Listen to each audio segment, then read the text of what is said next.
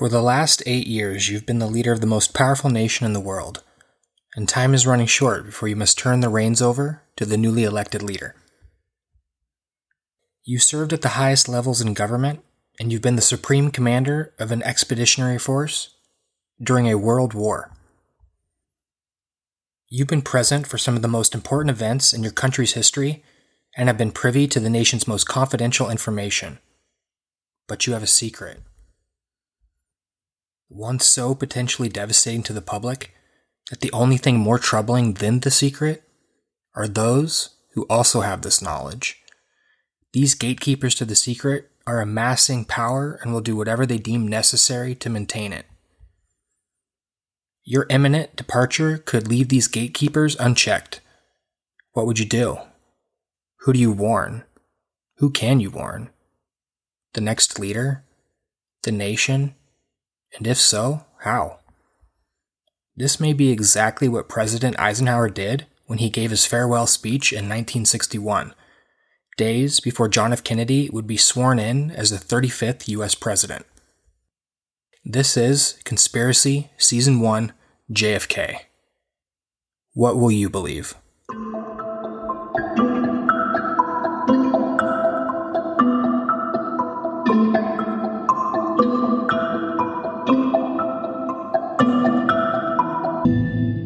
You can find the show notes and research articles on ouroborosink.com. That's O U R O B O R O S I N K.com. The 1960 presidential election between John Kennedy and Richard Nixon would turn out to be one of the closest up to that time. Kennedy was a junior senator, yet he managed to secure the Democratic nomination by beating out more senior politicians such as Hubert Humphrey and Lyndon B. Johnson.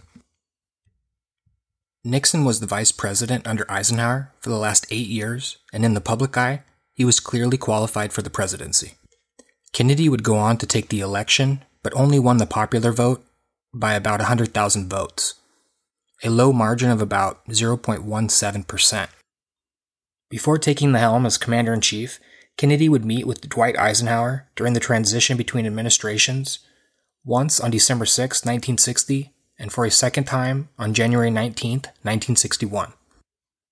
We know that Eisenhower was aware that Kennedy knew elements of the UFO phenomena and that he had seen firsthand the advanced technologies that were being developed in Germany during World War II.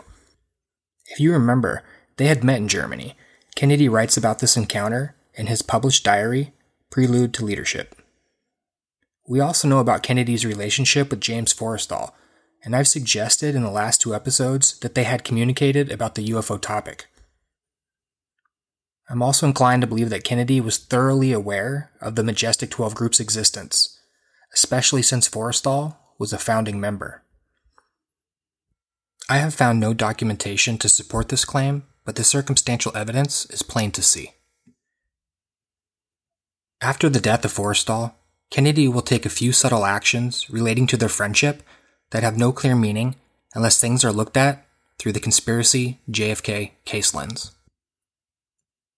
We will delve more into this in future episodes, but until then, ask yourself this Could have sharing any information about Majestic with Kennedy, or the desire to inform the general public, be the reason for Forrestal's death? As Eisenhower's administration came to an end, all indications for control and oversight of the UFO situation pointed to a move from the White House to the intelligence community, or more directly, to the CIA and the shadow group Majestic. There is certainly room for an argument to be made that the creation of Majestic 12 and any decision to prioritize the secrecy of any UFO or extraterrestrial information was, is absolutely necessary. It's my belief that it was essential, and it was the correct move, especially for that time. I will say, I'm more inclined to believe secrecy might not be as necessary nowadays. I don't think any UFO information revealed today would have nearly a dramatic effect on the world as it would have back then. I mean, the Air Force recently released official videos of UFOs, and pretty much no one cared. I saw probably one news article on the topic, but saw about 17,000 articles on how the speed of Trump's eye blinks were triggering. I also think that the progression of science has opened a door offering the idea that extraterrestrial life is more likely than not. Even religious leaders around the world have openly discussed a belief in extraterrestrial life, and how this belief isn't antithetical to their religious doctrines. The post war world of the 1940s was hardly in the position to face a new type of threat, tangible or intangible, especially one with so many unknowns. The US arguably had the most powerful military force on the planet, but it would have to admit it was incapable of stopping any invasive assault by an extraterrestrial enemy. So, if secrecy at that time was the right move, then where did things go wrong? The simple answer politics. Government is a political entity. Policy flows as the political wind blows. And during that time, the government wasn't really structured for scientific research, especially research that is transparent to the public. Scientific innovation historically has come from the private scientific sector. And until World War II, there wasn't much incentive for governmental controlled scientific research. War would change that. Scientific innovations would be necessary for the defense of the country and to keep our enemies in check. Cold War Soviet Union was a threat and they, of course, would be doing everything they could to develop weapons or technology to match any nation, and of course, its number one enemy, the United States. Optimal defense of the nation would now require big money and something just as valuable secrecy. In the last episode, I made mention of the government's black budget, currently estimated at $53 billion. This money is funneled into intelligence operations and scientific research and development programs. Secrecy is important because you don't want your enemies knowing what development you're working on, hence the intelligence aspect of the black budget programs. But the core problem with covert operations and secrecy has to do with accountability. The decisions being made by these types of programs would ultimately be made by unelected officials. Eisenhower would come to see the harm in this type of setup. The turnover rate of elected officials raised the probability for covert intelligence groups like Majestic to begin conducting business in the shadows to establish their own agenda. After World War II, the US had a rapid rise of government funded scientific research facilities. Defense contractors were brought in to work in conjunction with government run research. Now, let's hypothesize that in this work on nuclear energy, rockets, satellites, advanced aircraft, and so forth, the government comes into possession of extraterrestrial artifacts. These artifacts are turned over to their government labs and various defense contractors for evaluation and, if possible, back engineered. Let's say that the Ouroboros Aircraft Company was given some strange lightweight metal that would withstand enormous heat and had fantastic strength. Ouroboros scientists ran tests for months and finally reported to their superiors that this material most certainly was not something produced on Earth, but they had discovered how to duplicate it. The question is how would these discoveries be handled by corporate executives? Would the person in charge at Ouroboros Aircraft pick up the phone and call Washington? Or would they tell the subordinates that this is internal classified information and it stays within the company? Of course, this very simplistic scenario brings up many questions, the least of which is whether there would be a violation of federal laws, since Ouroboros Aircraft was working under contract with the government for this research. But in the game of multi billion dollar contracts, rules in many cases don't apply. The great military industrial complex was being formed. Those in the need to know were moving from the executive branch of government into special interest dark groups deep within the military and industry. And so, the incoming president, John Kennedy, would take office in 1961 with a warning from his predecessor to stop this shift in power and it may have cost him his life. Three days from now, after half a century in the service of our country, I shall lay down the responsibilities of office as, in traditional and solemn ceremony, the authority of the presidency is vested in my successor. This evening, I come to you with a message of leave taking and farewell, and to share a few final thoughts with you, my countrymen. We now stand 10 years past the midpoint of a century that has witnessed four major wars among great nations, Three of these involved our own country. Despite these holocausts, America is today the strongest, the most influential, and most productive nation in the world. Crises there will continue to be. In meeting them, whether foreign or domestic, great or small, there is a recurring temptation to feel that some spectacular and costly action could become the miraculous solution to all current difficulties. A huge increase in newer elements of our defenses, development of unrealistic programs to cure every ill in agriculture, a dramatic expansion in basic and applied research. These and many other possibilities, each possibly promising in itself, may be suggested as the only way to the road we wish to travel. But each proposal must be weighed in the light of a broader consideration the need to maintain balance in and among national programs. Balance between the private and the public economy. Balance between the cost and hoped for advantages. Balance between the clearly necessary and the comfortably desirable. Balance between our essential requirements as a nation and the duties imposed by the nation upon the individual. Balance between actions of the moment and the national welfare of the future.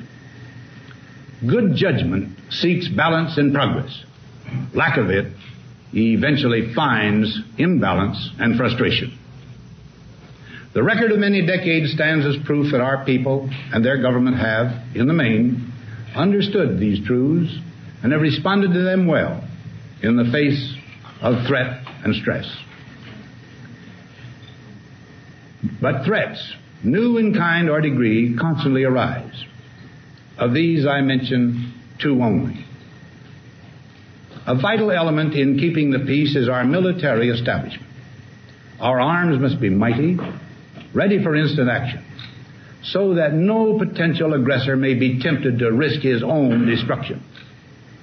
Our military organization today bears little relation to that known of any of my predecessors in peacetime, or indeed by the fighting men of World War II or Korea. Until the latest of our world conflicts, the United States had no armaments industry. American makers of plowshares could, with time and as required, make swords as well. But we can no longer risk emergency improvisation of national defense. We have been compelled to create a permanent armaments industry of vast proportions. Added to this, three and a half million men and women are directly engaged in the defense establishment. We annually spend on military security alone more than the net income of all United States corporations. Now, this conjunction of an immense military establishment and a large arms industry is new in the American experience. The total influence, economic, political, even spiritual, is felt in every city, every state house, every office of the federal government.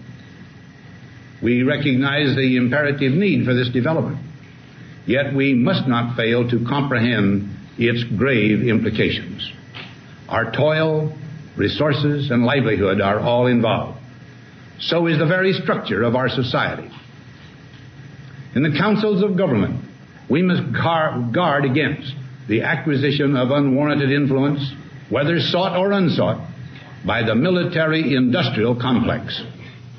The potential for the disastrous rise of misplaced power exists and will persist. We must never let the weight of this combination endanger our liberties or democratic processes. We should take nothing for granted.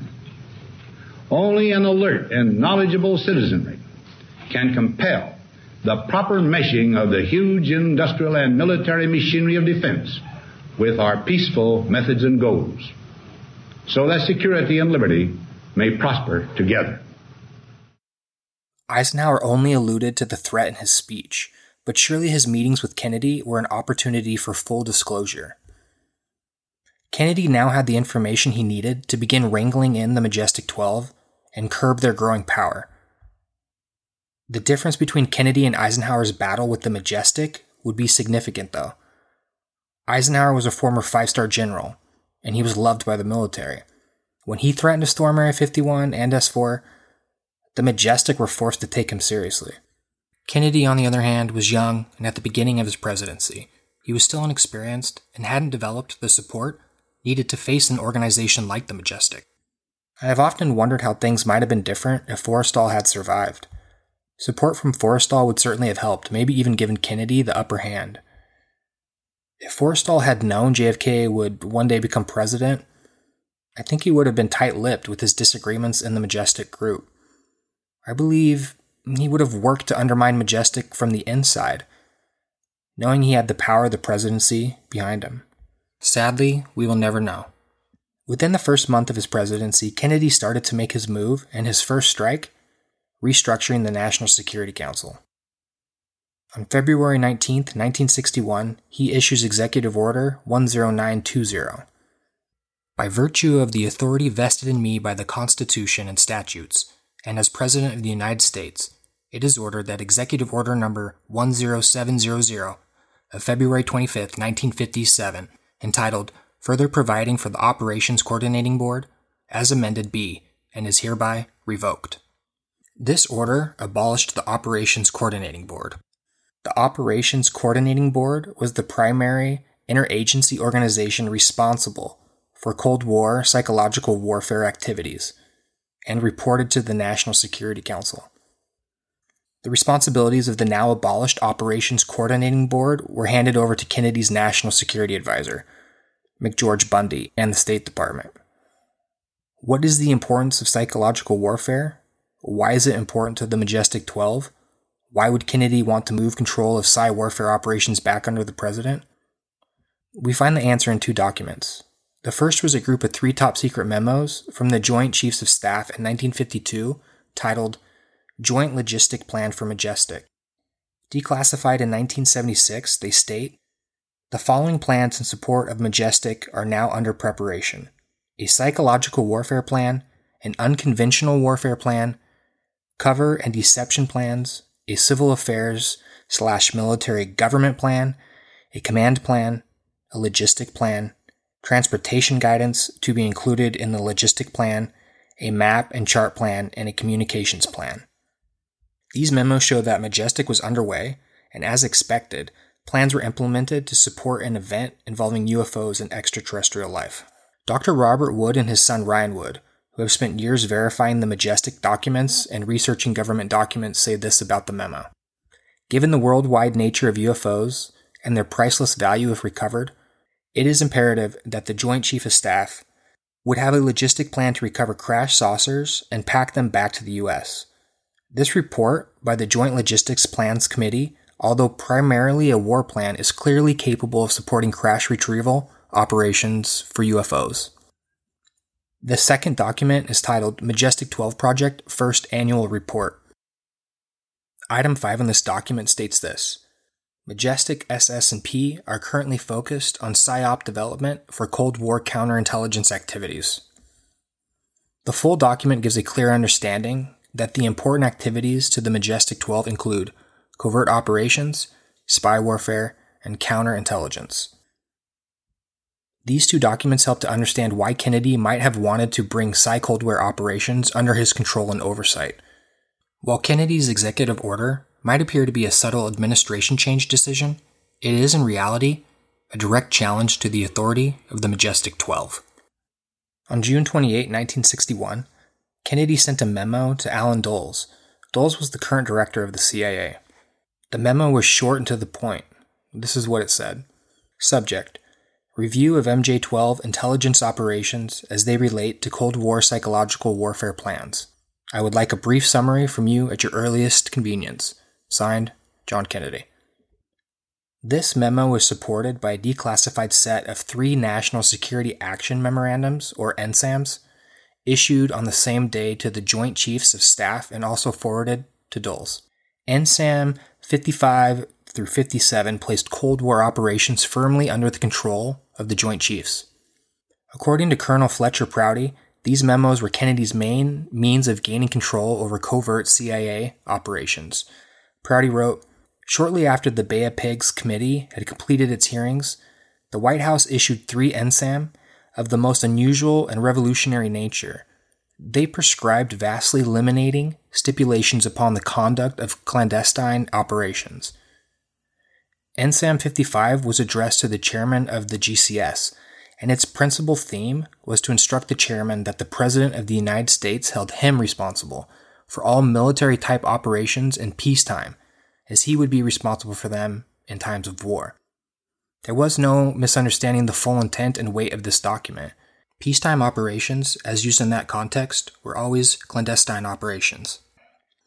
This NSAM therefore put into the chairman's hands the authority to demand full and comprehensive briefings, and an inside role during the development of any clandestine operation in which the U.S. government might become involved.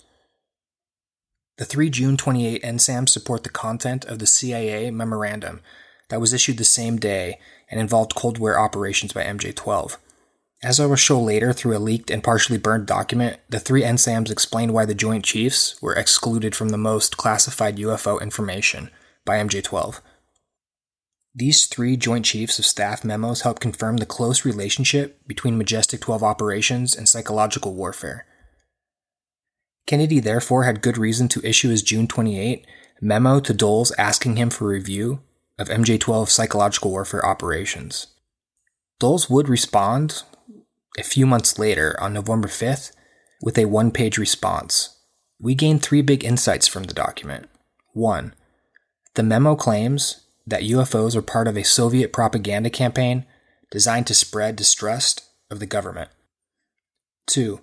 There is acknowledgement of the possibility that some UFO cases are of non terrestrial origin, but they do not constitute a physical threat to national defense.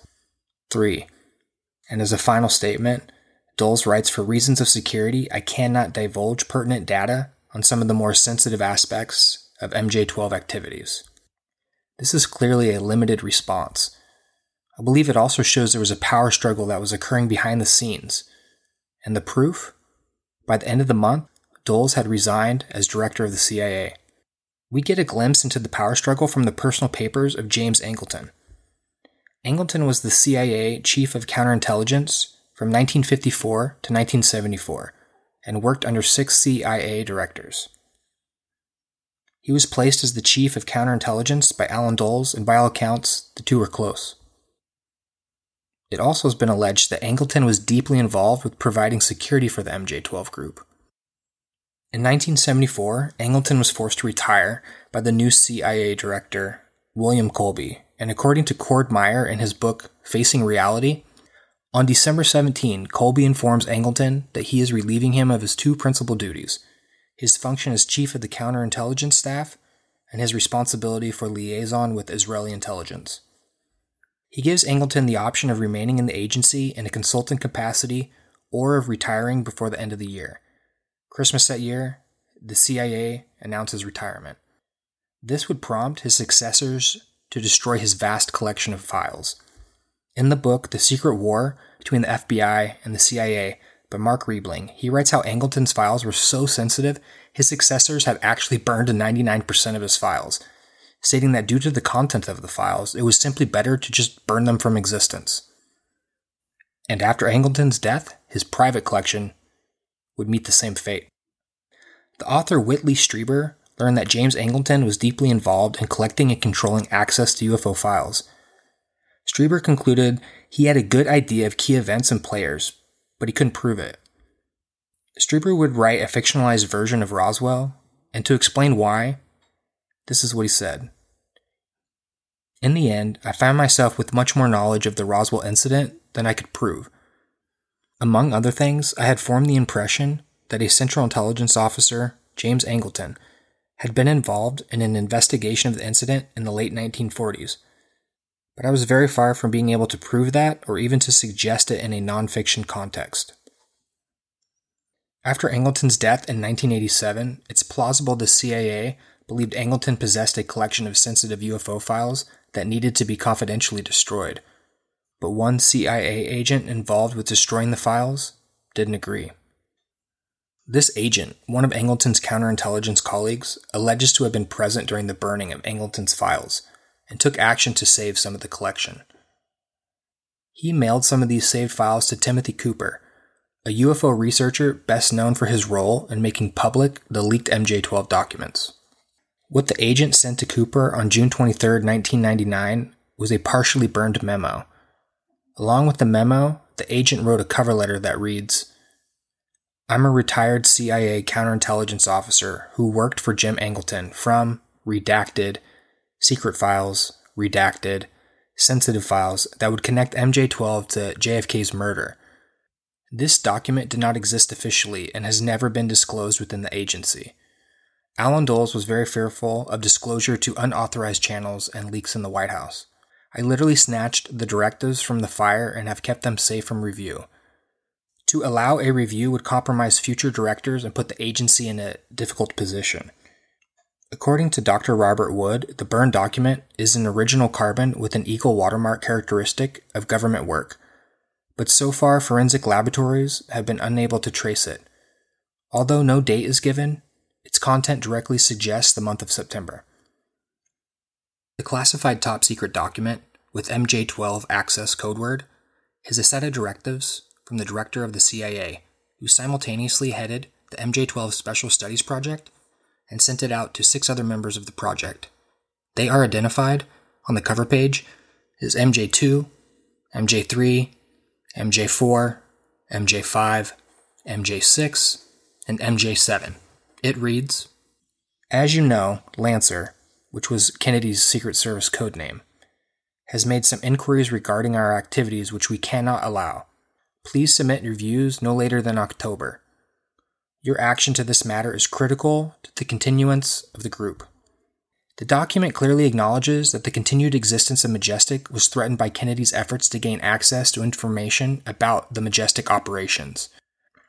The burned document appeared to be a draft for a series of MJ 12 directives from Allen Dulles, who knew his time as director of the CIA was coming to an end due to the April 1961 Bay of Pigs fiasco. He needed an answer from the other MJ 12 members by October, a month before he was to resign on November 29th. The burned document contained a number of directives concerning how to control UFO information and ensure that it would not be shared with the chief executive, National Security Council staff, department heads, the Joint Chiefs, and foreign representatives. Dulles's secret directives forbid Kennedy's national security team from gaining access to the most sensitive UFO files that were possessed by the CIA and MJ 12. Like Eisenhower before him, Kennedy's administration would be denied information on Majestic operations. The last directive, prepared by Dulles and apparently approved by six other MJ 12 members, is titled Project Environment. It states Draft Directive regarding Project Environment. When conditions become non conducive for growth in our environment and Washington cannot be influenced any further, the weather is lacking any precipitation. It should be wet. It should be wet originates from Russia, where the phrase wet works or wet affairs denotes someone who has been killed and is drenched with blood. Allen Dulles was seeking approval from six of his MJ 12 colleagues to warrant the assassination of any elected or appointed official in Washington, D.C., whose policies were non conducive for growth. This is definitely an obscure assassination directive. Next time on Conspiracy. Kennedy circumvents the CIA and the Majestic 12 to learn about UFOs. He recruits the Attorney General to his cause, who happens to be Robert Kennedy, his brother. And Marilyn Monroe's relationship to Kennedy leads to her death.